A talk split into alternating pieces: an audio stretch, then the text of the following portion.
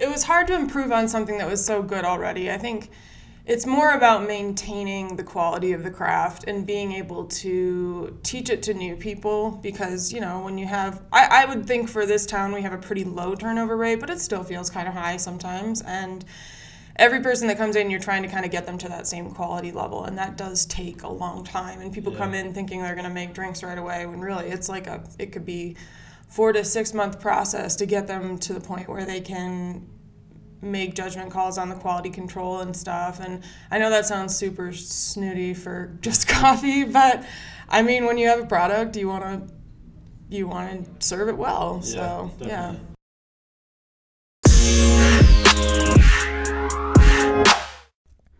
For those local listeners out there, this message is for you. If you like to have fun or want to learn a new skill, maybe make some new friends, you should probably check out BV Recreation. They put on all kinds of music events, fine art programs, youth and adult sports, as well as all kinds of outdoor activities ranging from kayaking to bike polo. I personally love using BV Rec's facilities. I like to ride my bike on some of their beautiful trails by the river, maybe go to the skate park, hit a few kick flips, and then go down to the play holes at the river and cool off. Again, if you guys are interested in having good times with really great people, head over to BV Rec, located at the community center right by the skate park, or head over to their website at buenavistarec.com. That's B U E N A V I S T A R E C.com. And use promo code BRAINSCOOP for 10% off your first registration fee. Again, that's buenavistarec.com. And remember, staying happy means staying healthy. This message is brought to you by The Blend. The Blend is a great new shop in Buena Vista that offers you a great place to warm up with a coffee or cool down with a healthy smoothie. Go stop in at The Blend on Main Street for delicious breakfast or lunch served by really kind people. For me, the blend smoothies are always a go to for something that will make my whole body happy because I can add all kinds of healthy ingredients and it's always super delicious. Next time you're at the blend, ask about their new Locals Loyalty program to get a discount, or check out their handcrafted menu at theblendbv.com. That's T H E B L E N D B V.com.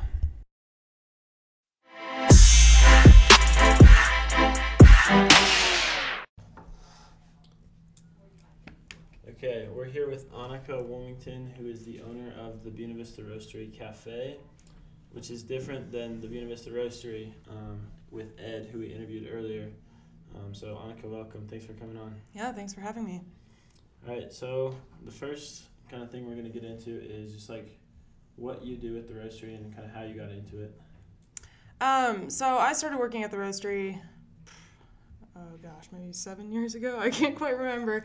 I moved here in 2010 and worked at Deer Valley Ranch for three years, which is the ranch that my husband's family built. And I, after three years there, I decided I wanted to kind of be in town, and so I started working for Joel and Lori, who used to own the business that Ed now also owns. Um, and after I think three to four years working there, they actually approached me about buying it. So. Cool. What did that decision look like? Because that's a big, Mm, tough yeah. Well, I was 24, 25. I was like just newly 25 at the time, I think. So I had never envisioned myself owning a coffee shop or really any business for that matter, um, other than my parents always told me I was really bossy when I was little. um, but honestly, at first I thought they were joking. I laughed when they asked if I wanted to buy it. And after I realized it really was like a vote of confidence in my ability to do it, I thought about it harder and started to looking into um, like getting a loan to do the purchase and kind of what my tasks would be because obviously I'd been doing the grunt work there for a long time. So the learning curve was more like the bookkeeping and man management Yeah. and stuff like that. Um, Yeah. So then, like, were you a big coffee person before this? I'm interested. in, Like, Mm. how did it? Because that, if you're gonna buy a coffee shop, I feel like you should. Yeah. Coffee or, I mean, I grew up in a house of like coffee addicts for sure. My Yeah. dad like double fisted on the way to work every day, and uh, I've been drinking it since I was like 12. But that was pretty much just black coffee. I'd say the espresso side was all new. Um, Joel did a really good job, like kind of teaching us the ins and outs of the kind of higher end coffee preparation. And I had been kind of managing the bakery also in the meantime, um, doing a lot of the ordering and whatnot. The coffee was new, but it was natural, I think. And I mean, who hates coffee? I mean, a lot. Some people do, but it's it's not a hard uh, industry to kind of get passionate about. I think. cool. So how have you like grown that craft a little bit more since kind of like owning the roastery? I guess.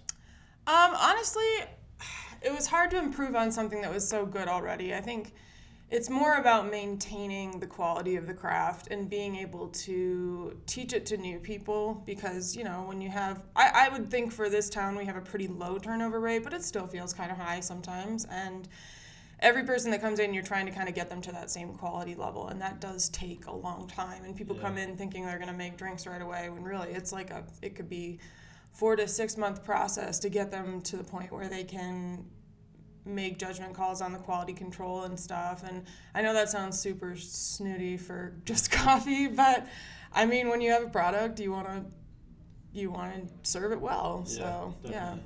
Um, I know you spend a lot of time like with the customers or with your employees. You cover shifts and stuff.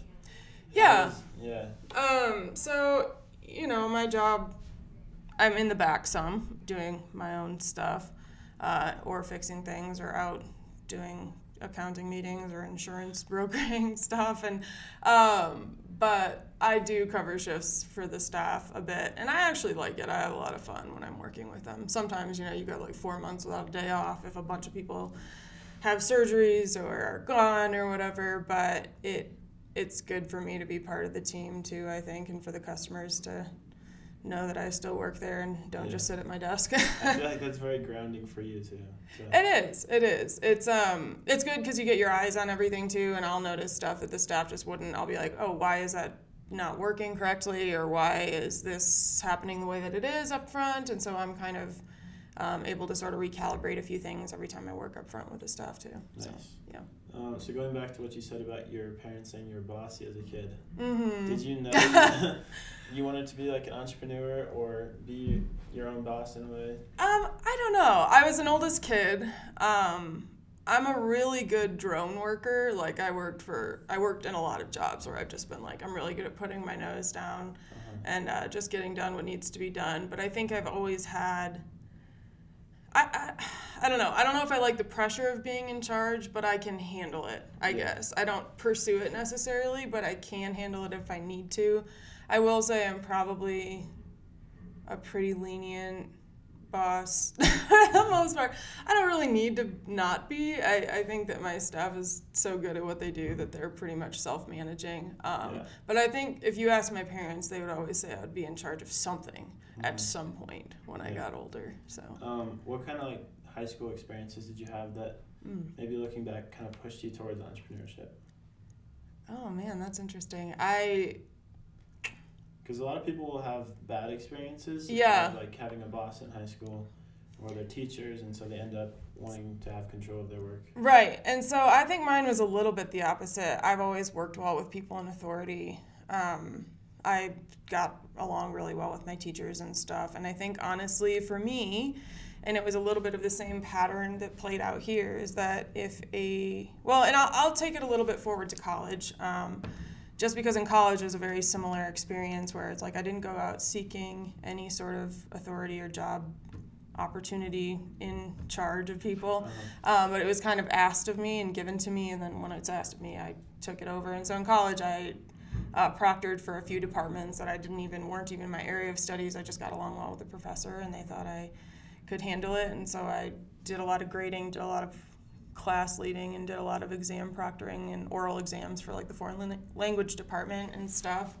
Um, and I think it was a similar pattern where I, if you ask me to do it, I'll step up, but I probably won't go out there and Yeah. uh, look for it. It sounds like you're taking a lot of responsibility just like all throughout your life.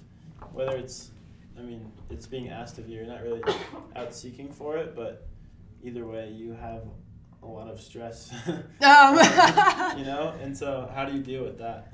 um, the stress part comes and goes. Obviously, there's some days that I feel like I've totally got a handle on things, and other days that I feel like I'm on a verge of a breakdown all the time. But that's more personal, just how I personally deal with stress. I do feel a lot of responsibility, um, like you said, very personally for things. And maybe it doesn't need to be that way. I see some people able to kind of dichotomize their personal worth and also the, all the responsibilities on the plate. Um, I have a harder time with that, and so it's easy to kind of take things to heart a little bit too much and get a little stressed out on like a failure level Yeah. or pending failure level. So there's that part that I've had to kind of learn to deal with, and it's always an ongoing lesson. Um, I think anyone who takes on being in charge, especially of people, uh, is kind of asking for it Uh-huh. because the buck stops at you, and so you have to make peace with that and be willing to kind of live with that, and it, it's a lot of pressure sometimes, Yeah. but.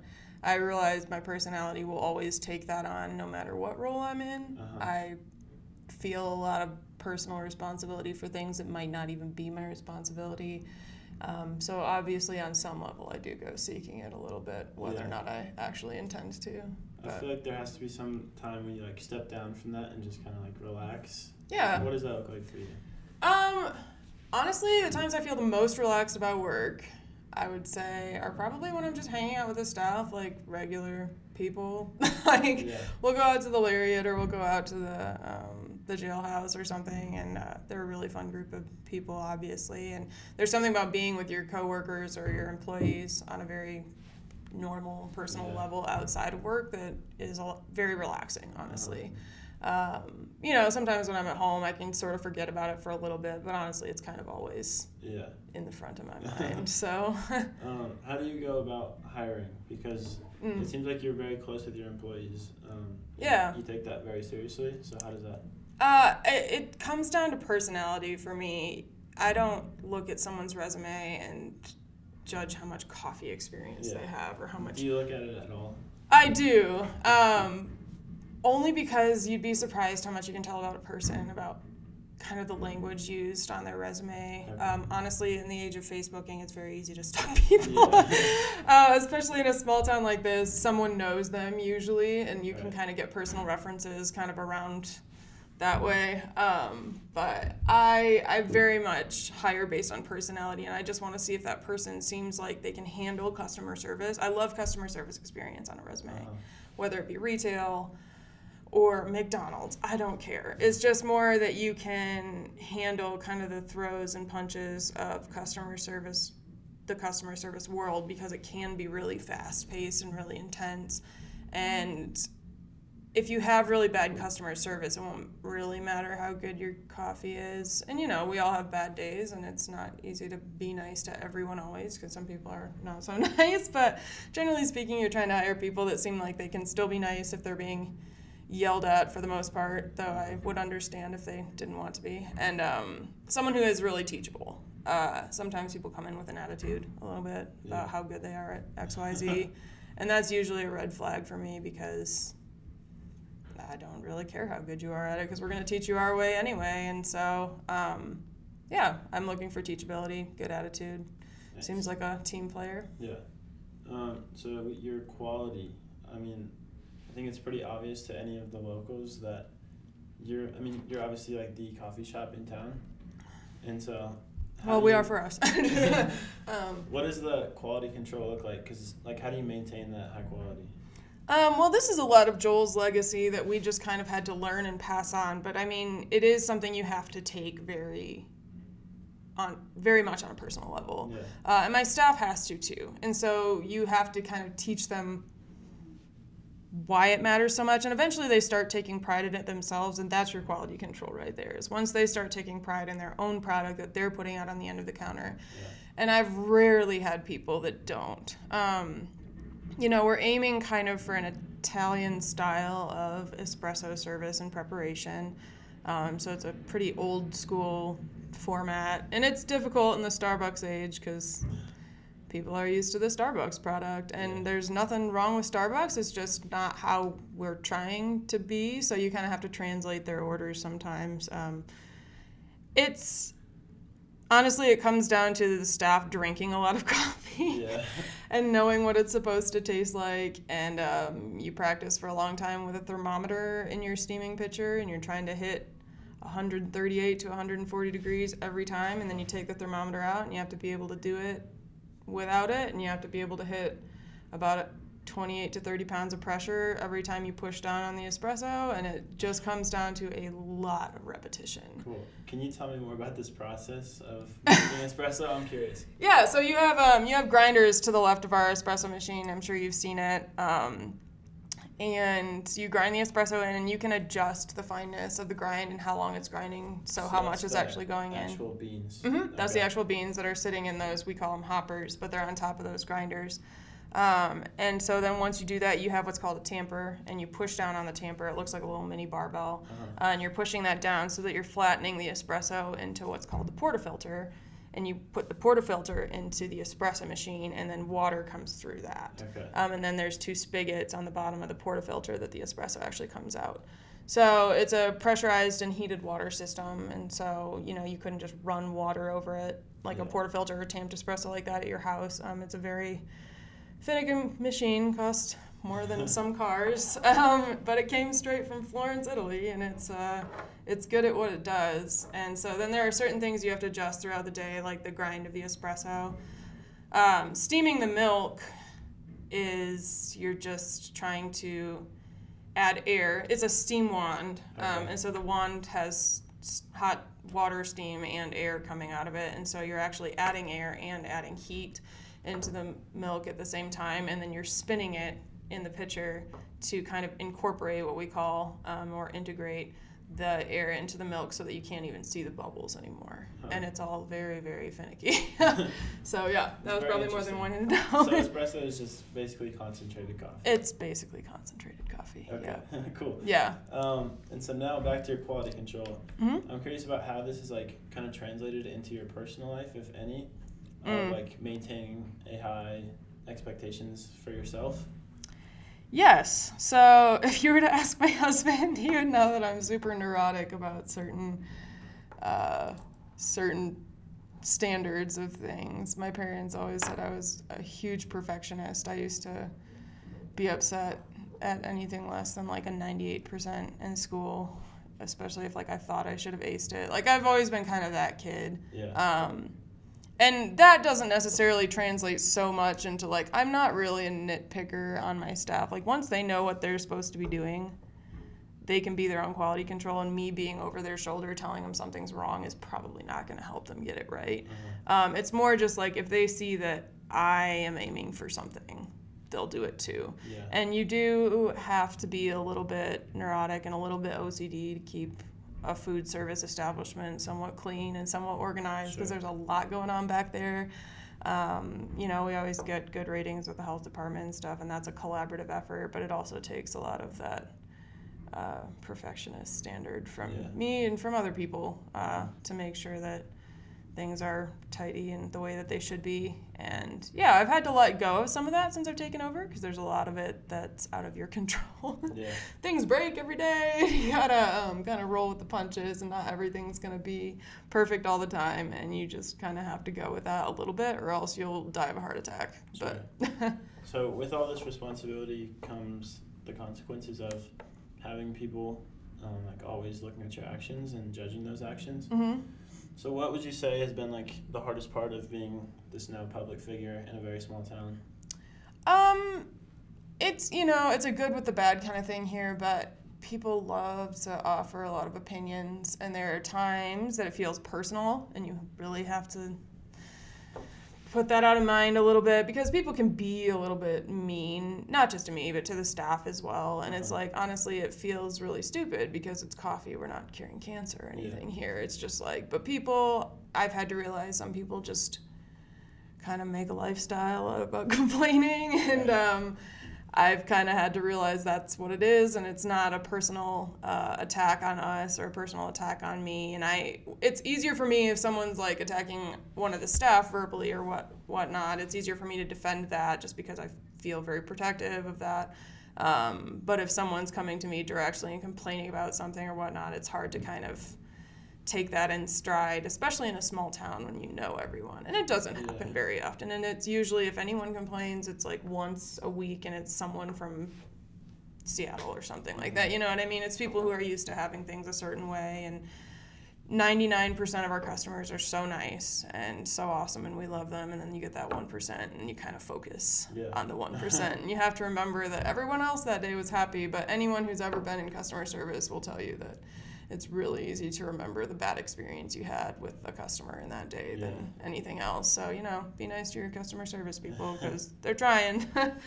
Um, how do you like turn those bad judgments into a positive for yourself?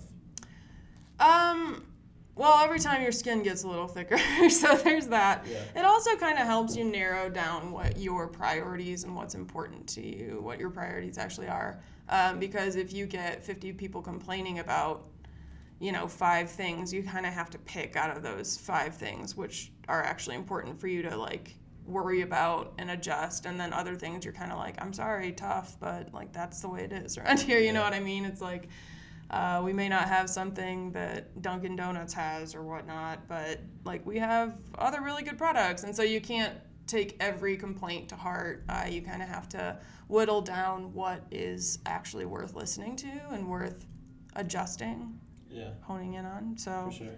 yeah, Um, so the roastery definitely has like a old. I'm not old school, but it's like been a consistent style that it's Mhm. had for the past few years. hmm Um, from the previous owners and now to yourself. hmm So just like dreaming, how would you change it if you could? Um, honestly, the only thing I would love to change is I almost wish town in the summer could be a little less busy. Yeah. because I feel like that's when it's hardest to keep your quality control down. And so I- I don't know that that's something that I would change about the roastery as much. I think all of the staff and I love when we can take the time to kind of chat with people. Those are always the really the best interactions. Uh-huh. Um, and we really thrive off of those. And we love when people can come in and appreciate the type of product that we have to offer. Um, you know, if I could make the menu a little smaller and have people be still content, that would maybe be ideal because then it's uh, a better level of quality control in that case. But I think also we have to realize like we are a tourist based town, and so we do have to kind of cater to the masses a little bit. So that's kind of where some of those offerings come in. And um, if I could take those customers down by half in the summer and kind of spread them out over the winter, I think it'd be perfect. But that's kind of dreaming at this point. Yeah. So. How would you, if you would, change like the design at all of like the actual mm. physical building itself? Well, I think that it just was never intended to be as busy as it is in there. Like if you were to rip it out and start all over again, with it being as busy is, as it is now, maybe not when they built it, because when they built it, I think everything made a ton of sense. Now I feel like we could use twice the counter space because you can really only fit three bodies behind that before it's too crowded. Uh-huh. Um, and so that kind of cuts down on your efficiency because you can't you know, you'd think like, oh, if I just had more people up there, it would all go faster and it all goes smoother. And it's like, no, you'd actually just be tripping over each other. Um, I think that if we could have the counter go much longer, have a second espresso machine, have a way to brew coffee up front, you know, there would be a few things I would change about it. And if I could have two separate lines, you know, we tried the coffee cart in the past to have just for people who wanted uh, black coffee and burritos, and it didn't really work out so much. And so we didn't do like it didn't cut down on our Yeah. crowds at all inside because generally people travel in groups and even if they are ordering black coffee they're with someone ordering something else you Yeah. know so it's like if i could have two separate lines it might help but honestly we just kind of you know people in the summer if they want to wait for 20 minutes in the line before they can even order because sometimes it goes out past the curb and usually they're in a group and they're just kind of chatting it up and Yeah. i've realized that if they want to wait they will so we try our best That coffee cart idea, that caught me. uh-huh Um, what did that look like, just Mm. physically? So we had the it was basically a food truck, um, and we would just take burritos from inside and take black coffee from inside out there, and we would just serve it to people, um, just black coffee, just burritos, and we opened up like I think an hour earlier than inside. Um, and the idea was that you would just take the people that were waiting behind all the people that want like triple shot white mochas with blah blah blah to they were waiting behind them and all they wanted was black coffee it would be to kind of let them go over and Yeah. order somewhere else um, it didn't really catch on as much and even when it did catch on i think you know as a business business owner you kind of have to look at the books at the end of a season of that and say like okay are we losing money or making money on this um, opportunity and i think joel and lori did it for one summer and i did it for one summer and i looked back at the books and i was like i don't this is not making money at all and it's it's kind of a drain more than it is um, helping and so you just kind of have to recalibrate at that point in time Yeah. So how do you manage the risk of that? Of like, the process, saying like, okay, if this doesn't work, it's fine, Yeah. um, and we'll know that. But Well, because there wasn't a huge output of expense for that kind of thing, it was a product we were selling products we already had. We were, you know, making the products in the building right next to it. It was our electricity. There wasn't like some huge um, overhead cost to operate that. It was just you're not making a ton out there, so why It's- it? Yeah. yeah so why why really try because you do have to pay an extra person to be out there and uh, in this town in this day and age it is really hard to just come up with um, good labor all the time and i've been so fortunate but i know that every summer it gets a little bit harder for especially main street and uh, service business owners to kind of staff fully for the kind of crowds that we get just because we're so outnumbered um, but that was also part of the decision. I was like, uh, if I'm going to have a bunch of good people, I'd rather have them all inside and just working faster on that line. So, I feel like sometimes with those like small, not even risks really, but just like expansions, hmm there's almost a reputational risk of like yeah, having tried this and now it doesn't work. yeah. Um, did you think about that at all? Um, you know, if I had done it for five years and shut it, I would have been a lot more worried about that. Part of the reason I shut it down was because it was hard to staff. The consistency of it was hard to keep up. Like, I didn't want it to be open just at random. I wanted to have a set schedule for it, and it seemed not worth it to me if it was going to be like, okay, it's here Sunday, Tuesday, Wednesday, maybe Friday. But, like, if you're not going to have it open and reliable, it didn't seem like a good idea. That's Yeah. the kind of reputation risk you don't want to have because, Uh-huh. like, we are open seven days a week. We close very few times throughout the year, and if there's a special closure, we give everyone like two weeks Yeah. notice. And um, uh, yeah, it's it's one of those consistency things that I don't want to. I don't want to put an inconsistent vibe out there. Yeah. so that was part of the part of the decision to close it down too. Cool. Um, that's interesting. Like saying it would, if it would have gone five years, then obviously there would have been more of a Expectation. yeah, Yeah. because people would have gotten used to it. Mm-hmm. And I don't know. Do you think it would have like grown into something that was that would have been consistent if you would have kept it? You know, I think if one person and not someone that already owned another business had like come to me and we like partnered and they made that their baby and that was kind of their focus. I think part of it was it was kind of an afterthought. It was more meant to mitigate our crowds than it was meant to be its own thing. And I think something like that, in order to be really good and um, be really consistent, kind of needs 100% of someone's attention Yeah. and none of us could give that because our attention is kind of split to the inside. Uh-huh. So yeah, It seems like the value that you're offering like to the customer isn't quite high enough for like to have it out there. Yeah. It's more of like your personal benefit of the business of hmm like hmm cutting down lines and stuff. yeah. And there were some people that really appreciated being able to skip the line, and they used it, you know, once or twice a week, and they were my most consistent. Um, clientele out there, and obviously for those people, I'd love to be able to offer that. But you know, you need more than five people a day to kind of make it I mean, it was more than that, but you need more than just a few people kind of defecting from the inside line to actually use it to make it profitable and make it worthwhile. Um, so honestly, it was just more of a focus issue. I just thought our focus was better used indoors. Definitely. Yeah. All right. Well, I think we're going to wrap it up. Okay. Thanks for coming on. Yeah, of course. Thanks.